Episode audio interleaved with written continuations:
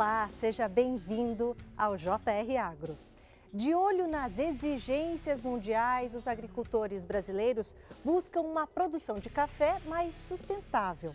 Esse tema vai ser amplamente discutido no terceiro Simpósio Brasileiro de Manejo Biológico da Cultura do Café, que será realizado em Franca, no interior de São Paulo, nos dias 5 e 6 de outubro. Para falar sobre esse assunto, o JR Agro recebe hoje o Marcelo Hurtado, que é engenheiro agrônomo e também produtor de café. Seja bem-vindo, Marcelo. Muito obrigado, é um prazer estar aqui, Catarina. E antes da nossa conversa, só lembrando que o JR Agro tem episódio novo toda sexta-feira, a partir das sete e meia da noite, nas plataformas digitais da Record TV. Marcelo, vou começar perguntando da sua produção, que é uma produção livre de qualquer veneno, agrotóxico. Como é que foi essa experiência? Olha, foi um caminho longo, difícil, mas muito prazeroso, né? Então a gente começou uns seis anos atrás essa transição da agricultura convencional para essa agricultura mais moderna, mais conservativa hoje em dia, né? Uhum. Porque você já era produtor de café antes e plantava da forma convencional. Exatamente. Uhum. E a gente sempre buscou é, querer produzir de uma forma mais equilibrada e resiliente. Isso para a gente se manter vivo como produtor. Eu falo, ou é pelo amor ou pela dor. Né? Então hoje o produtor precisa fazer alguma coisa para combater as mudanças que estão acontecendo, né? as resistências de pragas, doenças, essa mudança do clima. Então isso nos motivou a fazer uma agricultura mais moderna, mais sustentável. Uhum. Daí, e como é que foi essa transição? A base é a gente ter um solo mais vivo, mais equilibrado. Então a gente precisa trazer a natureza ao nosso lado para trabalhar com a gente. Isso não é poesia, isso é ciência, né? Uhum. Então, tendo um solo mais equilibrado, mais vivo, naturalmente a planta vai ter mais resistência e o solo fica mais fértil. Então, o, ca o caminho já fica mais fácil dessa forma.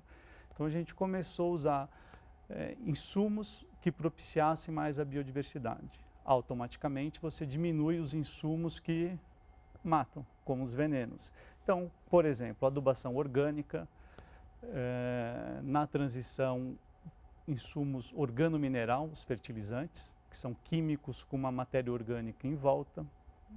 até ficar somente no orgânico. E as plantas de cobertura têm um papel fundamental, que são aquelas flores e plantas que a gente coloca no meio do café. Elas atraem os inimigos naturais, cada tipo de flor atrai um bichinho, e o sistema radicular também.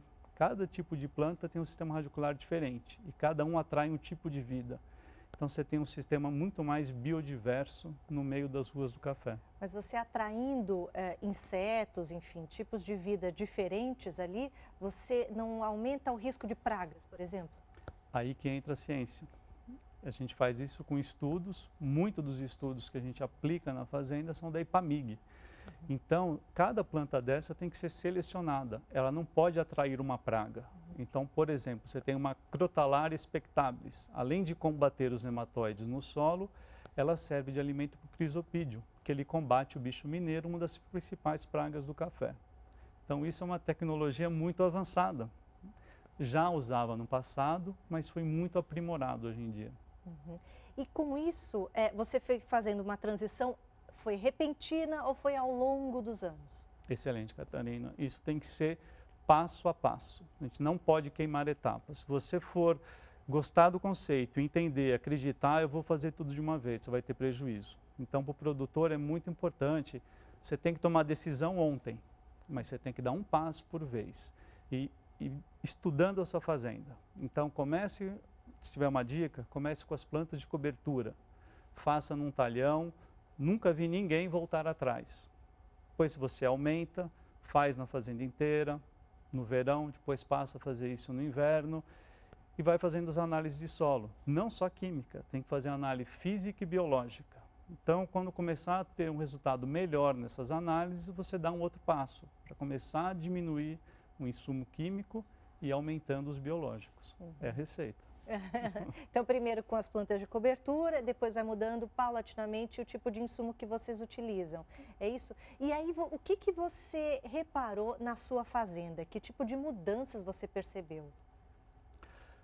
Olha, a gente faz tudo medido, né? Então, levantamento de fauna, por exemplo, né? Então, as análises, análises de microfauna a gente tem que mandar para o laboratório do solo e também faz parceria com universidades que avaliam os insetos que tem na fazenda. A gente já observou o aumento deles e a presença até de animais maiores, né? O avistamento do lobo-guará, por exemplo, já está mais constante, tamanduá, e muita cobra também, uhum. os funcionários reclamam, né, com razão, mas faz parte, né, que aumenta o número de roedor, aumenta o número de cobra e a cadeia toda vai ficando mais equilibrada.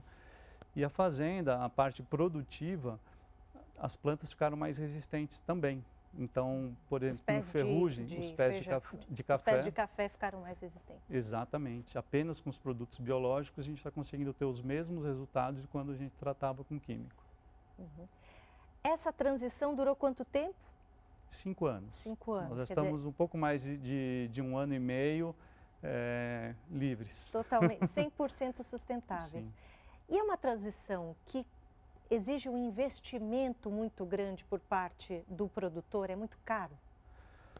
Nosso custo de produção nesse período, que foi uma coisa em paralelo, né, digamos assim, um, convencional e, e transicionando, foi 20% a mais o custo de produção mas nós conseguimos manter a produtividade nesse período, em torno de 54 sacas por hectare no café, uma boa produtividade, uma boa margem de lucro, mesmo tendo esses 20% a mais. Uma vez passada a transição, agora nosso custo está menor, principalmente na fertilidade do solo. Nós conseguimos diminuir mais de 40% do nosso custo de, em termos de fertilizantes, né? Uhum. que corresponde a 30% do custo total. Pois é, vocês conseguiram reduzir quase 50%, quase, né, no, do custo dos fertilizantes. Isso por quê? Por causa dos fertilizantes que vocês utilizam, que são esses fertilizantes mais sustentáveis que você mencionou, ou porque você utiliza menos fertilizantes do que antes? A grande resposta é a planta de cobertura. Tem plantas de cobertura que elas fixam, pegam do ar o nitrogênio e põem no solo, mais de 150 quilos de nitrogênio por ano. Então, é, é muito nutriente disponível na atmosfera. Então nós fazemos mais de três plantios, três ciclos. Então praticamente já supre a demanda do café. No ano passado que teve essa economia, nós colocamos de fora apenas duas toneladas de torta de mamona por hectare. É uma quantidade muito pequena, né? E essas plantas de cobertura, além de fixarem o nitrogênio, elas ciclam nutrientes, como por exemplo o potássio. Ela pega do fundo do solo, que não está disponível para a planta, e traz para área onde o sistema radicular do café consegue absorver.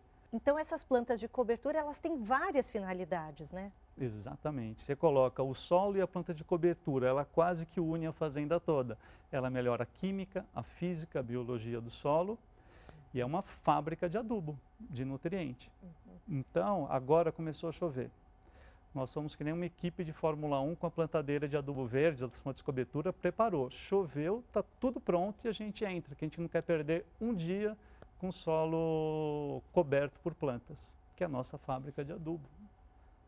Então vocês... Fábrica de inimigos naturais para combater as pragas e doenças. Então, vocês têm um, um duplo planejamento ali, que não só para a parte do café, né, para repor as, as árvores de café, os pés de café, mas também para as plantas de cobertura. Exatamente. A planta de cobertura é um tipo de planta para cada época do ano. Agora, na primavera, são algumas espécies que nós selecionamos. Primavera e verão já são bem parecidas, né? No inverno é completamente diferente as espécies. Então ah. também tem isso. E qual que é a proporção? Depende muito de cada fazenda, né? Então a gente coloca na, na Fazenda Três Meninas em torno de quatro a seis famílias de plantas. Então tem que ser bem diversificado. Normalmente, uma delas uma gramínea, você tem a relação carbono-nitrogênio. E, Catarina, o planejamento chega até na época de florescimento de cada uma dessas plantas. Então, você tem um trigo morisco, vai florescer com 45 dias, na sequência vem uma outra planta com 60 dias entra em flor. Para você sempre ter flor, você precisa de pólen e néctar para alimentar os inimigos naturais do sistema tudo isso que você falou, todo esse conhecimento, essa experiência que você teve, você vai levar ao terceiro simpósio que vai ser realizado em Franca, é isso? Com certeza. Fala um pouquinho sobre a importância desse simpósio. Olha, para falar do simpósio, eu tenho que falar que toda essa transição, o que, o que nós mais gastamos foi em pesquisa conhecimento, sair atrás das informações. Então é fundamental para o produtor pesquisar, ir atrás, ter uma boa consultoria e o simpósio ele traz muito disso. Ele concentra os melhores pesquisadores no Brasil da parte de, de controle biológico lá e é um lugar para você fazer contato e aprender muito. Então é fundamental para essa nova agricultura você estar tá atualizado. E qual é o público desse simpósio? Vocês, já, vocês vão falar para convertidos ou vão falar para produtores que estão interessados em fazer essa transição? Olha, para os dois, é bem, bem eclético, né? Desde os próprios pesquisadores que trabalham nessa área, está tendo muita procura de consultores, agrônomos que trabalham com agricultura convencional e querem entender o que, que é essa nova agricultura, como, como trabalhar com isso, né? E os produtores, você não tem um, um não é engessado, você não precisa ser 100% uma coisa ou outra, né? Você pode ser um convencional e começar a utilizar técnicas dessa agricultura mais conservativa, até você vai ficando confiante, você vai mudando o sistema e você avança. Mas não são, não são blocos isolados assim de público. Ainda existe muito preconceito por parte do produtor de café? Ele tem um pouco de medo do investimento que ele vai ter que fazer ou do lucro que talvez caia no início? Tem, vem cada vez diminuindo mais. É de se entender porque é o ganha-pão dele, então é importante as pessoas se preocuparem sim, mas é importante também ter a cabeça aberta e ouvir o que está acontecendo, né? Como todos os ramos você tem as a, coisas boas, ruins, você tem que ver o que estão falando, vale a pena? E a dica é, tenta num pedaço, faz um pequeno talhão, avalia, vai num vizinho que está fazendo que está dando certo, e aí você vai ficando mais confiante para a sua tomada de decisão. O que, que você tem percebido? O, o interesse está aumentando? Muito, muito. Uhum. Dos produtores e do mercado, né? Fala muito do paladar consciente hoje em dia, né? A nova geração ela quer saber o que está consumindo, como isso foi feito e leva para a produção consciente, né? Então nós temos que saber o que a gente vai ofertar. E os produtores têm muito atrás. Uhum. E você resolveu dar esse passo à frente. Você tem percebido que essas novas gerações é que têm um maior interesse? Sem dúvida. A nova geração normalmente tem cabeça mais aberta, mas não é uma exclusividade. Tem produtores das antigas fazendo um trabalho lindo também. Mas é natural os mais novos irem em busca desses conhecimentos novos. Né? Além de toda essa questão da sustentabilidade, o valor desse café é, que tem esse manejo biológico, ele é maior, ele compensa? Independente do valor agregado que pode resultar, ele já compensa porque a médio prazo e longo prazo você abaixa o seu custo de produção. Então já fica mais viável e se não for questão de abaixar que mantém o custo, a sua propriedade fica mais equilibrada e resiliente que foi o motivo inicial que a gente fez a transição. Então é pelo amor ou pela dor, você tem que se adaptar às novas mudanças. Então, agora voltando a agregar valor, sim, tem que ter um trabalho de pós-colheita, de venda de café, para você tentar agregar esse valor. É uma demanda de mercado, não é fácil, mas vale a pena tentar. Marcelo, você cultiva esse café sustentável ali no município de Monte Carmelo, que fica no Cerrado Mineiro, bem pertinho de Patrocínio, que é o município que tem a maior produção de café. Aquela região é um polo de café sustentável? Com certeza. E Monte Carmelo é o município do Brasil que tem o maior número de certificações de sustentabilidade. Uhum. Que certificações são essas? Essa de Monte Carmelo é da Rainforest, é uma certificação internacional que é auditada no Brasil pelo Imaflora. Uhum. E o que, que o que, que o produtor precisa para ter essa certificação? Olha, são práticas ambientais e sociais, então tem que atender, obviamente, né, toda a legislação trabalhista e, e a parte ambiental, somente usar os produtos registrados, práticas de manter o solo coberto, evitar, evitar erosão, a aplicação dos produtos no momento adequado. Então, são uma série de, de exigências é, ambientais, sociais e também de gestão. Isso é uma coisa que facilita muito a, o controle da propriedade. Uhum. E o número de propriedades aqui no Brasil que tem essa certificação tem crescido? Tem, a cada ano. E só que de vez em quando, quando eles apertam um pouco a, a certificação, uhum. oscila um pouco o número, os produtores se adaptam, e segue aumentando. É uma demanda de mercado, né, uhum. Catarina? Principalmente internacional, para exportação? Sim, com certeza. Cada vez mais os, os países de fora e, uh, aumentam as exigências ambientais. Né? Uhum. E o mercado biológico, de acordo com pesquisas recentes, né, o mercado de insumos biológicos deve aumentar 18,5 bilhões de dólares até 2026, o que é um crescimento de 74% em quatro anos. Você acredita que o produtor que optar pelo manejo biológico do café, ele vai estar tá fazendo uma boa troca? Sim, com certeza. Mas é importante ele não ter a cabeça de trocar um produto de prateleira, tira um, um, rótulo de um químico por um de biológico simplesmente. É muito importante ele pensar na fazenda de uma forma sistêmica. Então tudo está integrado na fazenda. Você usando essas técnicas que nós falamos, como as plantas de cobertura, deixando um solo mais vivo, ele vai potencializar os produtos biológicos. Então, mas sim, um primeiro passo apenas de trocar já é importante e já melhora. Mas pensar de forma sistêmica na propriedade é o principal. É, esse sistema com plantas de cobertura, a gente pode chamar de agrofloresta ou não? É diferente? É diferente, ele aumenta a biodiversidade. Uma próxima etapa do processo pode ser a agrofloresta, que tem diferentes formas de ser feita. Então, quando você introduz no meio da cultura, do, no caso do café, você introduz as árvores. Então, você arboriza o café. Pode ser feito de forma comercial, você tem um valor comercial nessas árvores, tanto madeireiro, ou como, por exemplo, colheita de frutos, ou mesmo só com uma função ecológica, de melhorar o microclima para você ter uma melhor produção do café. Uhum. Nesse caso também existem espécies específicas que podem fazer o mesmo papel dessas plantas de cobertura? Exatamente, você constrói o sistema. No caso, na Fazenda Três Meninas, aliado às plantas de cobertura, nós temos a arborização também e fizemos de uma forma que a gente consegue colher o café de forma mecânica. Então é 100% mecanizado e escalável. Então um produtor pequeno pode adotar, como fazenda de 5 mil, 10 mil hectares também consegue fazer esse manejo. A gente colhe o café com colheitadeira e com as árvores. Ah, vocês fazem os dois sistemas, porque em locais diferentes da fazenda vocês têm agrofloresta e outras áreas só com plantas de cobertura? Não, não, é no mesmo local. É ah. que em vez de você ter uma rua só com café, você tem uma só com árvore. E aí você tem uma série, no nosso caso, você tem 11 ruas de café e uma de árvore. Onde está a árvore, a coletadeira não passa.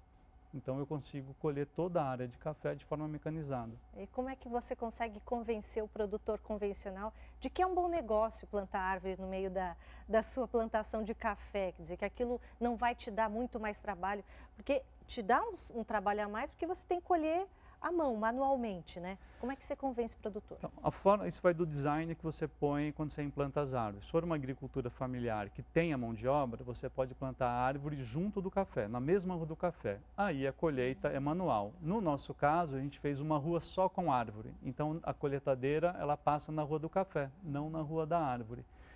E muito disso, Catarina, foi a necessidade, não tanto uma opção de produzir com árvores, né? Então você vê o bicho mineiro, a broca, são pragas do café cada vez mais resistentes aos defensivos e diretos produtores. O que, que eu faço? Eu não paro de pulverizar.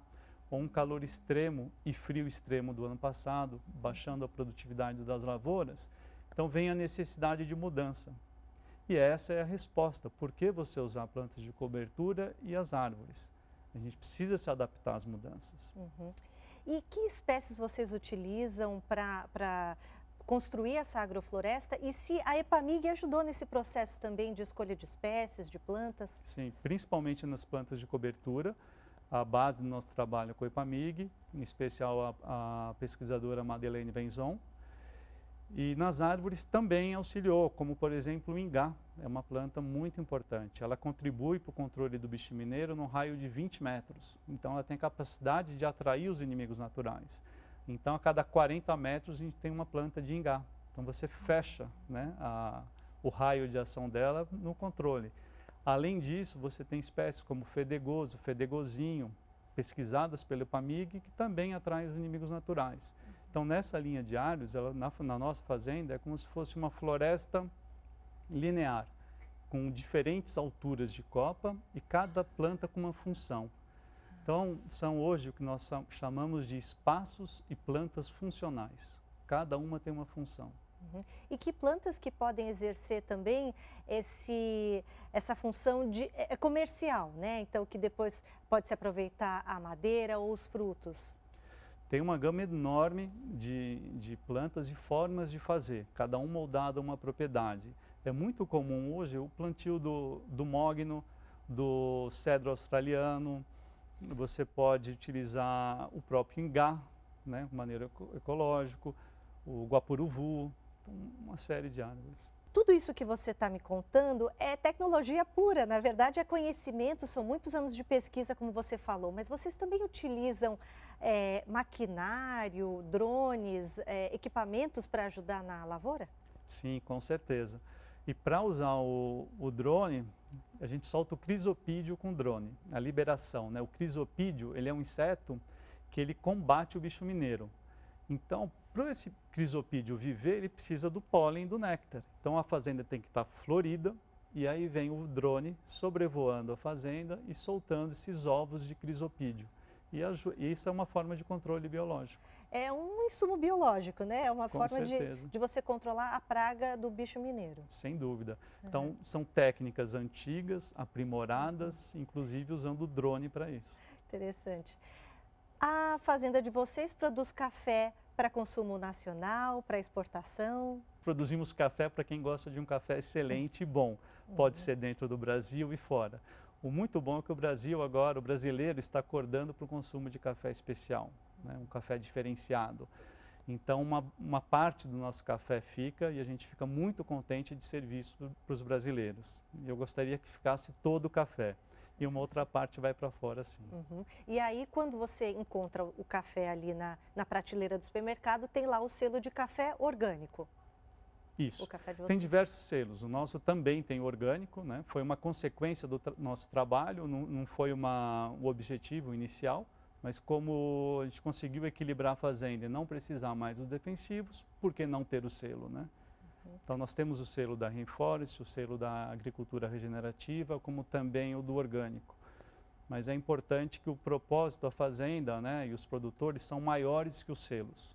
Né? O selo é importante, dá uma credibilidade, mas o nosso propósito é acima do selo. É possível produzir café em larga escala de forma sustentável ou esse café orgânico vai ficar restrito a esses nichos gourmet, café especial? Não, é perfeitamente possível produzir com as plantas de cobertura, uma arborização bem feita, bem planejada, altamente mecanizável. Então você consegue, inclusive a médio e longo prazo, até baixar custo e para qualquer escala, tanto pequeno produtor como grande produtor. A questão mais importante é a cultural, é a mudança cultural, mudança da cabeça do produtor. Então, eu queria que você desse uma mensagem, enviasse uma mensagem para os produtores que estão interessados, mas ainda com o pé atrás. Olha, eu convido vocês a conhecerem as propriedades que estiverem perto de vocês, que já come começaram a fazer esse tipo de manejo, pesquisem, abram a cabeça, duvidem, questionem de tudo, isso faz parte, mas ouçam, tentem, façam uma pequena parte da propriedade, façam um teste, nunca vi ninguém voltar atrás. E pesquisem muito, é, procurem parceiros, consultores e vão atrás de eventos que tratem do assunto, que é muito importante isso. Ainda dá para se inscrever no simpósio? Com certeza, quem estiver interessado, na página do Instagram, do Simpósio Cultura do Café, vão ter todas as informações. Ótimo. Marcelo, queria agradecer mais uma vez por você ter vindo aqui conversar com a gente. Eu que agradeço, foi um prazer. O JR Agro é o seu espaço para entender um pouquinho mais sobre o universo do agronegócio. Toda sexta-feira tem episódio novo nas plataformas digitais da Record TV. Obrigada pela sua companhia e até a próxima.